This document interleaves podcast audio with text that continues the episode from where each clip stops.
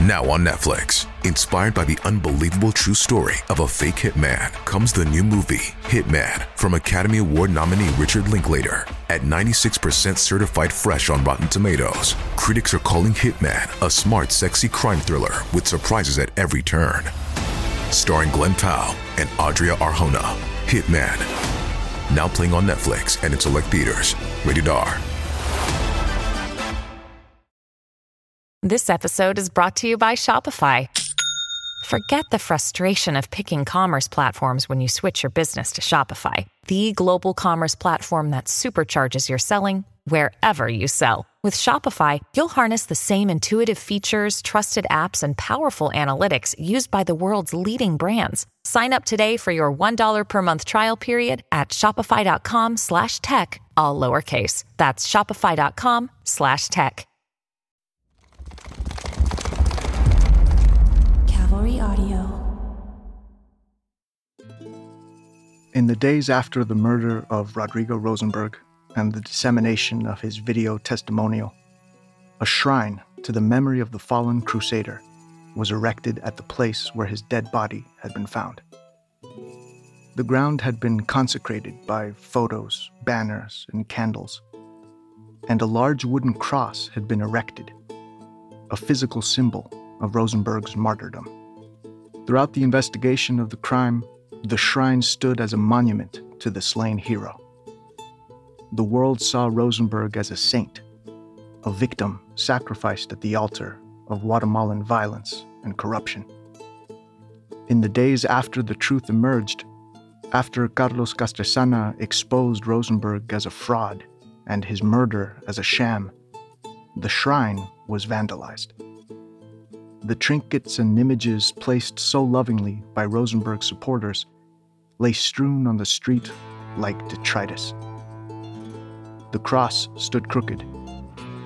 Now the world saw Rosenberg not as a martyr, but as a transgressor. The truth, implacable, inescapable, had turned hero to villain and tragedy to farce.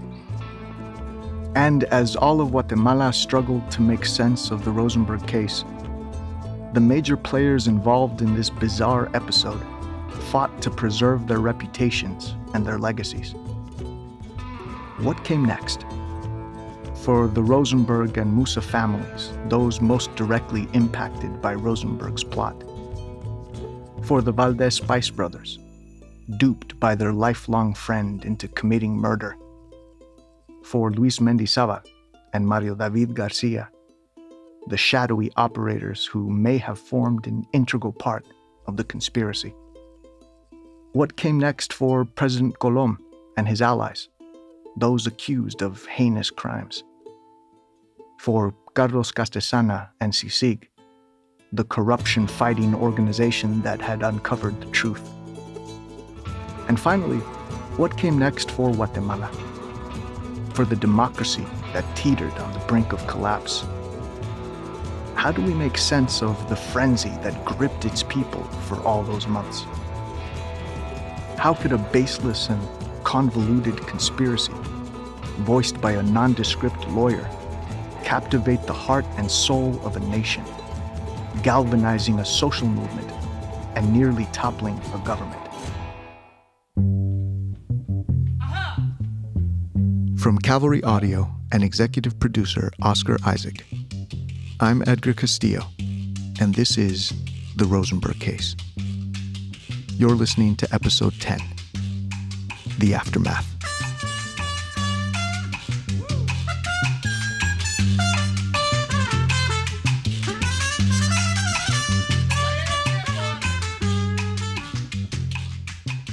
Now that we have a full picture of every sinuous aspect of the Rosenberg conspiracy, I want to spend the next few minutes going over a few of the principal characters in this drama.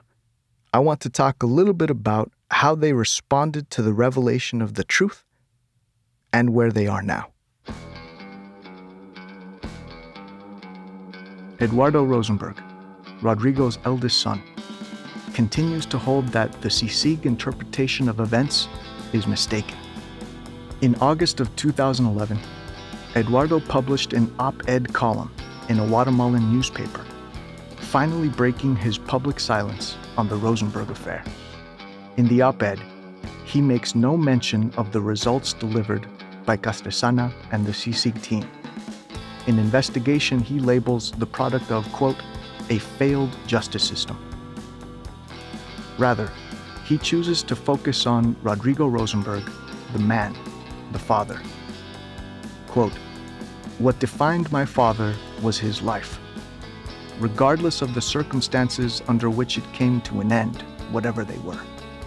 In that realization lies our peace. Eduardo addressed the motivations behind his father's actions by emphasizing the bigger picture. Quote, all those who thought that the ultimate goal of my father was to overthrow a particular government only took from his eloquent and courageous message what was convenient for them and still ignore his meaning. Those of us who really understand know that his request transcends beyond a presidential term. We know that his words will be immortal, invulnerable to criticism, and will resonate in eternity. He concluded his op ed by echoing the words with which his father started the video that kicked off the scandal. Quote, to paraphrase a great man whom I admire the most, my name is Eduardo Rosenberg Pais, and if you are reading this message, it is because I am proud to be the son of Rodrigo Rosenberg Marzano.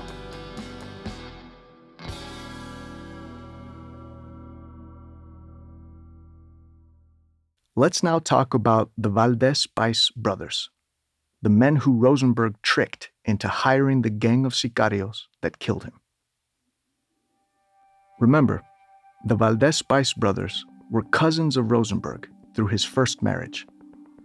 Rosenberg considered them family. But that didn't stop him from using them to orchestrate his own assassination the Valdez Pais brothers learned the truth of what their lifelong friend had done, probably on the day of his funeral. They stayed in Guatemala for the next eight months, hoping the CICIG investigation would not uncover the truth. But when all signs pointed in the opposite direction, the brothers fled Guatemala. In December of 2009, shortly before CICIG issued a warrant for their arrest, probably in a panic, they vanished. But after almost seven months on the run, as fugitives from the law, the brothers returned to Guatemala and turned themselves over to police authorities on Monday, June 28, 2010, at 8 a.m. Under heavy media scrutiny, the brothers were transferred to a military base prison for their own protection.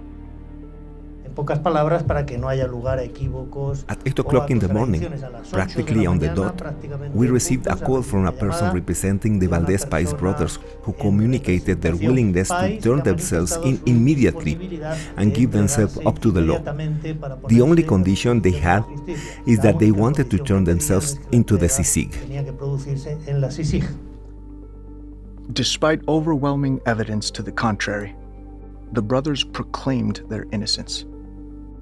They insisted that Rosenberg asked them to find a bodyguard to protect him against an extortionist and that they had nothing to do with the assassination. Despite their protestations, the Guatemalan Attorney General's office opened a prosecution against them for the murder of Rodrigo Rosenberg.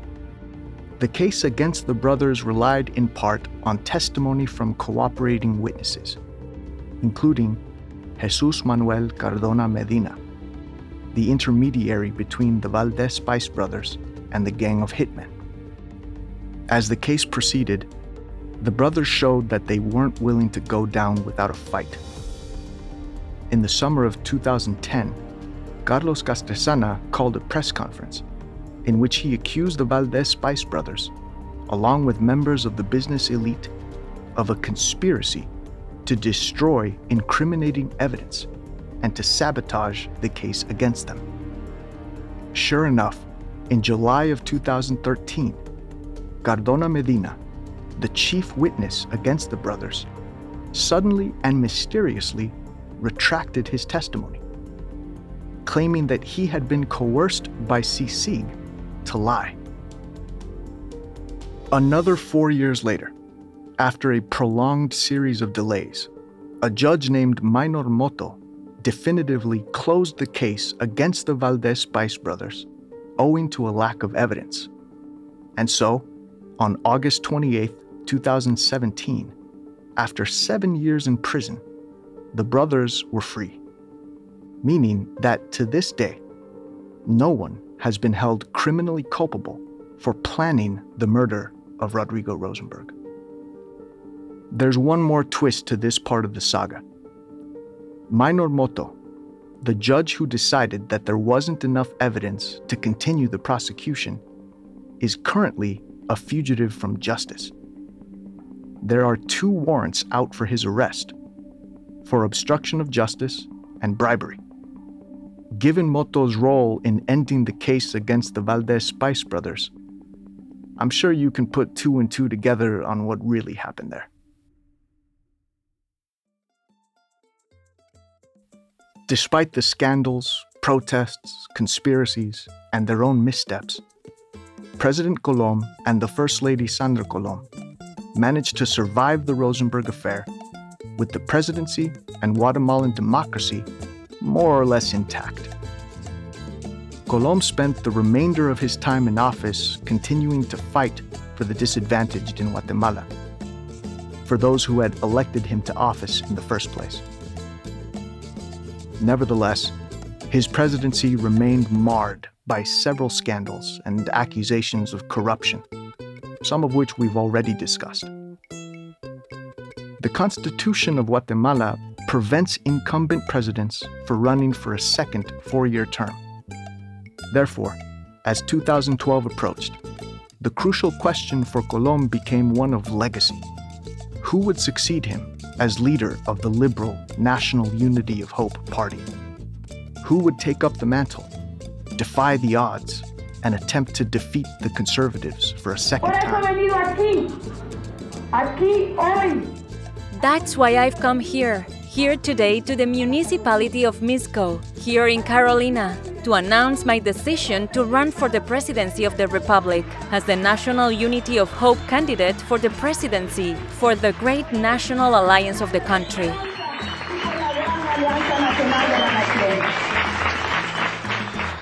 That was Sandra Colom announcing her candidacy for president of Guatemala and kicking off her 2011 campaign. She declared that she was running, quote, for the people, for my country, for the elderly, children, disabled, abandoned, orphaned, for all the needy in Guatemala. The only problem was that the Constitution of Guatemala also prohibits the extended family members of an incumbent president from running for the same office. So President Colom actually divorced his wife in March of 2011 in order to circumvent this law and allow her to run for office. But on June 29, 2011, the Supreme Electoral Tribunal disqualified former First Lady Sandra Torres as a presidential candidate, which meant that in 2011, the National Unity for Hope political party fielded no candidates for president, despite being the incumbent party. It also meant that Guatemala would no longer have a liberal in the presidential palace. Sandra Torres, now divorced from her husband, tried for the presidency again in 2015. This time she was able to run, but ended up losing to a former television comedian. Yes, you heard me right. The former First Lady tried her luck again in 2019, but lost once more to a guy who had spent 10 months in jail for his role in the massacre of seven inmates at a Guatemalan prison. Normal. Shortly after losing that election, Sandra Torres was arrested on accusations of campaign finance violations. About a year earlier, in 2018, her ex husband Alvaro Colom, along with his former finance minister and eight other cabinet members, had also been arrested after a CICIG led investigation uncovered allegations of embezzlement and fraud.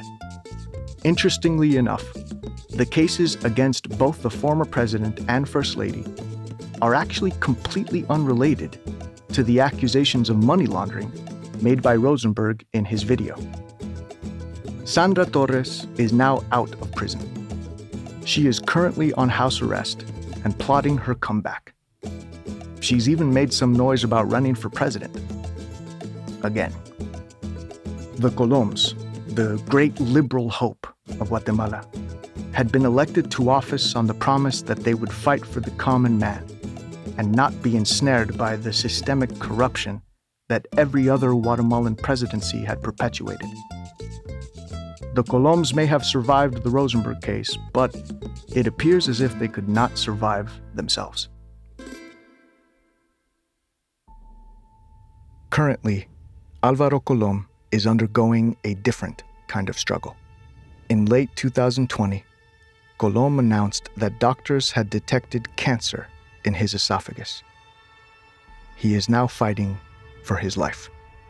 The candidate who succeeded Colom as president of Guatemala in 2012 was his old nemesis, Otto Perez Molina, the man everyone called Mano Dura, or Iron Fist. The uber conservative ex general campaigned as the only candidate capable of restoring order to Guatemala and ended up winning with 53% of the vote. After taking power, Perez Molina vowed to cleanse the nation of crime and corruption, only to become perhaps the most corrupt president in the country's history. Among the several high profile corruption scandals that beset his administration, Perez Molina and his vice president, a woman named Roxana Baldetti, were arrested for masterminding a criminal network and bribery scheme within the Guatemalan Customs Administration. The corruption case was called La Línea, or The Line, and the investigation was led by CICIG. By October of 2015, both Mano Dura and his vice president were under arrest, along with 30 other members of the Guatemalan government and bureaucracy. The vice president also currently faces charges of drug trafficking in the United States. So she's got that going for her as well. In retrospect, it's not really that surprising that a man who had been directly implicated in massacres of indigenous villages and who had led an illegal security network called the Syndicate would try to steal as much money as he could once elected president. The trial of Perez Molina and Baldetti began in January of 2022. One of the chief suspects in the La Línea case, one of the men deemed by CICIG investigators to be a leader in the corruption ring, was none other than Luis Mendizabal. He was alleged to have used his tailor shop, La Oficinita, or the Little Office, to help coordinate the bribery scheme at the heart of the case. But when Boutique Emilio was raided by authorities on April 16, 2015, the old spy wasn't there. He had fled the country, deciding to take his chances and go on the run. However, hidden in the little office, the police did find over 1 million quetzales, Guatemalan currency. We don't know for sure whether Luis Mendizabal pulled the strings in the Rosenberg case using his friend to effectuate a bizarre type of coup. But we do know that Luis Mendizabal, now in his 80s, is currently a fugitive from justice, accused of very serious crimes. His whereabouts are currently unknown.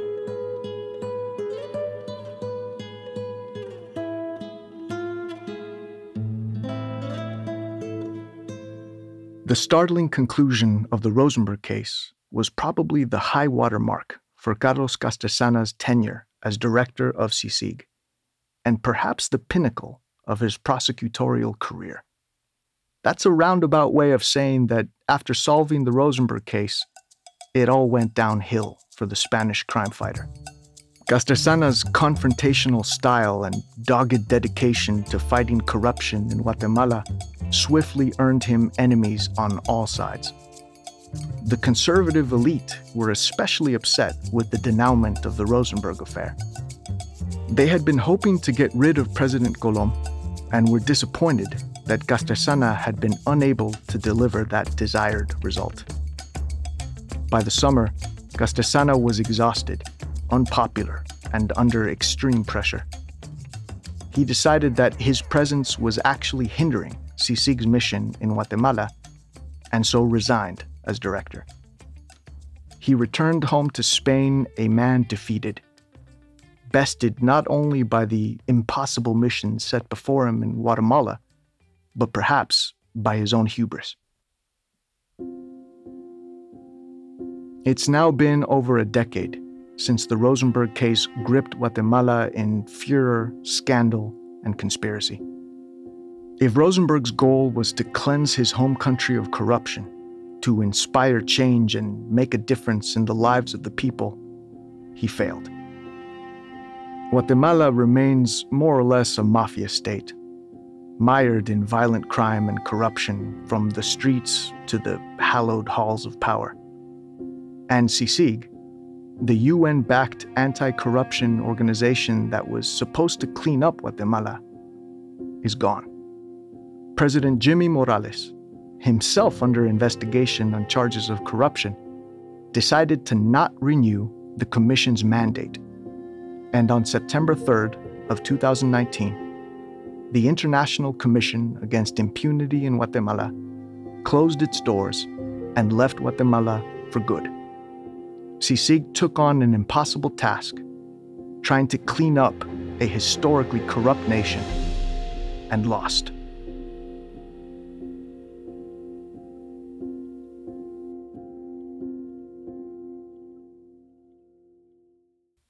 Now, with the benefit of hindsight, with a better understanding of the factors that drove the Rosenberg case and the controversy surrounding it, I think we can look back and zoom out, offering a better, more holistic understanding of what happened and why. And to do that, to truly understand the phenomenon that was the Rosenberg case, we need to talk about Greta Thunberg. She's a time traveler. Did you know that? Oh, and vaccines have microchips in them. That's totally true. Also, lizard people. Apparently, we have reptilian overlords, which sounds not that great. QAnon, Pizzagate, Flat Earth, Hollow Earth, New World Order, the Deep State, Jewish space lasers, Nazis on the moon. Kylie Jenner is a clone. Tupac is alive in Siberia, and Ted Cruz is the Zodiac Killer. To understand the Rosenberg case, the phenomenon it was, and the phenomena it portended, we need to talk about conspiracy theories, how they work, and why people believe in them. Alan Moore, creator of Watchmen, once said The main thing that I learned about conspiracy theory is that conspiracy theorists believe in a conspiracy because that is more comforting. The truth of the world is that it is actually chaotic. The truth is that it is not the Illuminati or the Jewish banking conspiracy or the gray alien theory. The truth is far more frightening. Nobody is in control. The world is rudderless. End quote like wrapping a warm blanket around your shoulders. It feels soothing to create a reality that imposes order upon a chaotic world, even if it's a false, outlandish reality. In many ways, a conspiracy theory is an act of creation, a piece of fictive performance. Because at the heart of every conspiracy is a story featuring heroes and villains good guys and bad guys. A compelling narrative capable of absorbing the senselessness of the world into its tropes and story arc. Capable of explaining everything in stark, simple, Manichaean terms. There's a kind of human instinct or urge to believe in conspiracies, which is why it's not surprising that we've been coming up with them for so long. After all, the conspiracy theory that puppet master Jews are secretly running the world can be traced back all the way to the 1700s. Way before George Soros became the target of stupid ass anti Semites the world over. But we're not in the 1700s anymore. And we're well past 2009, the year Rosenberg committed suicide by attempted coup d'etat. We live in an entirely different world now one in which the distance between a person and an idea can be measured in clicks on a keyboard. Algorithms drive the discourse now. Algorithms designed by massive multinational conglomerates and social media giants like Google, Facebook, Snap, TikTok, and Amazon. Let's talk about YouTube specifically the platform upon which the Rosenberg video went viral. Every single day, users around the world watch 1 billion hours of video on YouTube. Nearly 80% of all global internet users have a YouTube account, and content on the platform is available in 80 different languages. YouTube isn't just about uploading and watching videos. It's also the second largest search engine in the world behind Google, which owns YouTube, and which makes YouTube perhaps the largest source of information, misinformation, and disinformation out there. So, what does this mean for the creation and dissemination of conspiracy theories? The obvious answer is that it's never been easier to do both. It also means that for an entire generation of YouTube natives, a conspiracy theory isn't some arcane bit of information you find in a dusty book in the weirdo section of the library, or some mind blowing diatribe you hear in a smoke filled college dorm room. Now, a conspiracy theory is just another piece of content, the equivalent of sports highlights or makeup tutorials or cute baby compilations. In other words, the sheer ubiquity of conspiracy theory content on YouTube has both turned it into its own genre and infused it with a kind of normalizing credibility it would not otherwise have.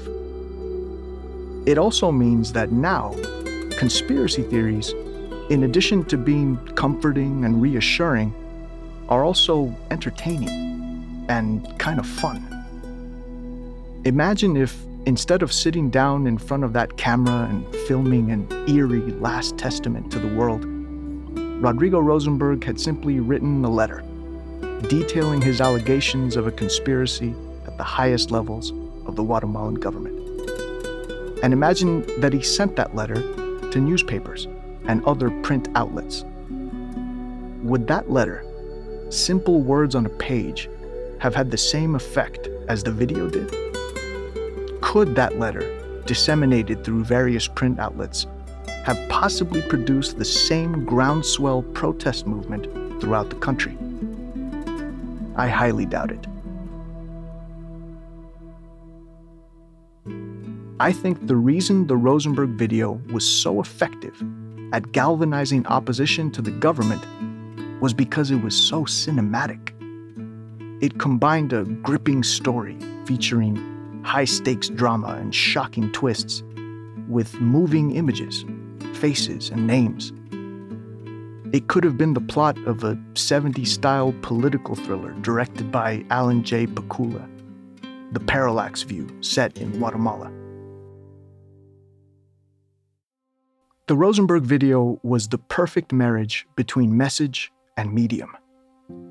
It captivated the nation by virtue of the strength of the visual storytelling and its explanatory power. In his video, Rosenberg clearly laid out why Guatemala was in such dire straits. Rampant crime, government corruption, economic depression, there was a reason for all of it. There was a shadowy cabal of nefarious actors at the rudder, steering the country towards the rocks. And Rosenberg himself was a compelling protagonist, a tragic hero, a martyr to a righteous cause. He had been willing to lay down his life rather than submit to the villains of the piece, the people ruining Guatemala. What no one knew, what no one could have possibly anticipated, was that the story Rosenberg told was almost completely fictional, manufactured. It was as if he had put it together on a storyboard with a crack team of writers well versed in the save the cat mechanics of plot and structure. Rosenberg, perhaps with the help of Luis Mendizabal and Mario David Garcia, had effectively created a piece of content, conspiracy as content, and had chosen the perfect platform upon which to disseminate it. And, in my opinion, the whole Rosenberg affair inaugurated a new era of political disinformation. It served as a prototype for what a conspiracy theory could do when turned into entertainment and deployed on social media. Conspiracy as content. That's the world we live in now. When you've got five minutes to kill and you want to stave off even the slightest twinge of boredom, you can pull out your phone and access a whole range of possible entertainment options Facebook, Snapchat, Fortnite, WhatsApp, Candy Crush, Kindle, TikTok, Netflix, Wordle, Minecraft, Tinder. You can doom scroll through Twitter or stalk your ex girlfriend on Instagram. Not that I do either of those things. You can listen to music or podcast. Or you can pull up YouTube and finish watching that video from that random dude talking about how Bill Gates is actually a lizard person giving kids cancer through 5G wireless technology. The point is, conspiracy theories are now just popular pieces of content, produced by content creators with millions of followers, competing for mindshare with every other thing on your phone. Given their popularity and propensity to go viral, it's not surprising that many politicians have begun to embrace conspiracy theories, promulgating them not only on social media, but on television, and even in the hallowed halls of Congress. These politicians are leveraging the popularity of conspiracy content to both bolster their online clout and boost their poll numbers. It's becoming a viable political strategy most of these conspiracies are just kind of goofy. Perhaps a consequence of the fact that they're produced in the dark fever swamps of Reddit and 4chan. But what would happen if politicians stopped simply exploiting grassroots conspiracies for their own benefit and started to manufacture them?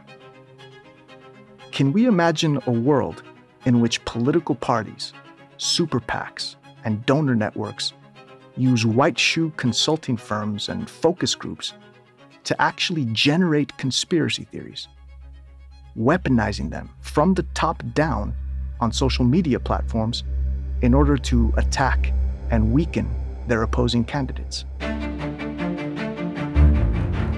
Can we imagine a world in which an incumbent president spreads clearly false conspiracy theories as part of an overt, systematic effort to achieve their political objectives. In some ways, we already live in that world. In some ways, this is the world the Rosenberg case foreshadowed. A world in which there is no objective point of reference to hold on to, in which the truth is something that only exists in quotation marks. A world in which a single person with a single voice can nearly bring down a democratically elected government, not by speaking truth to power, but by telling a lie to the people.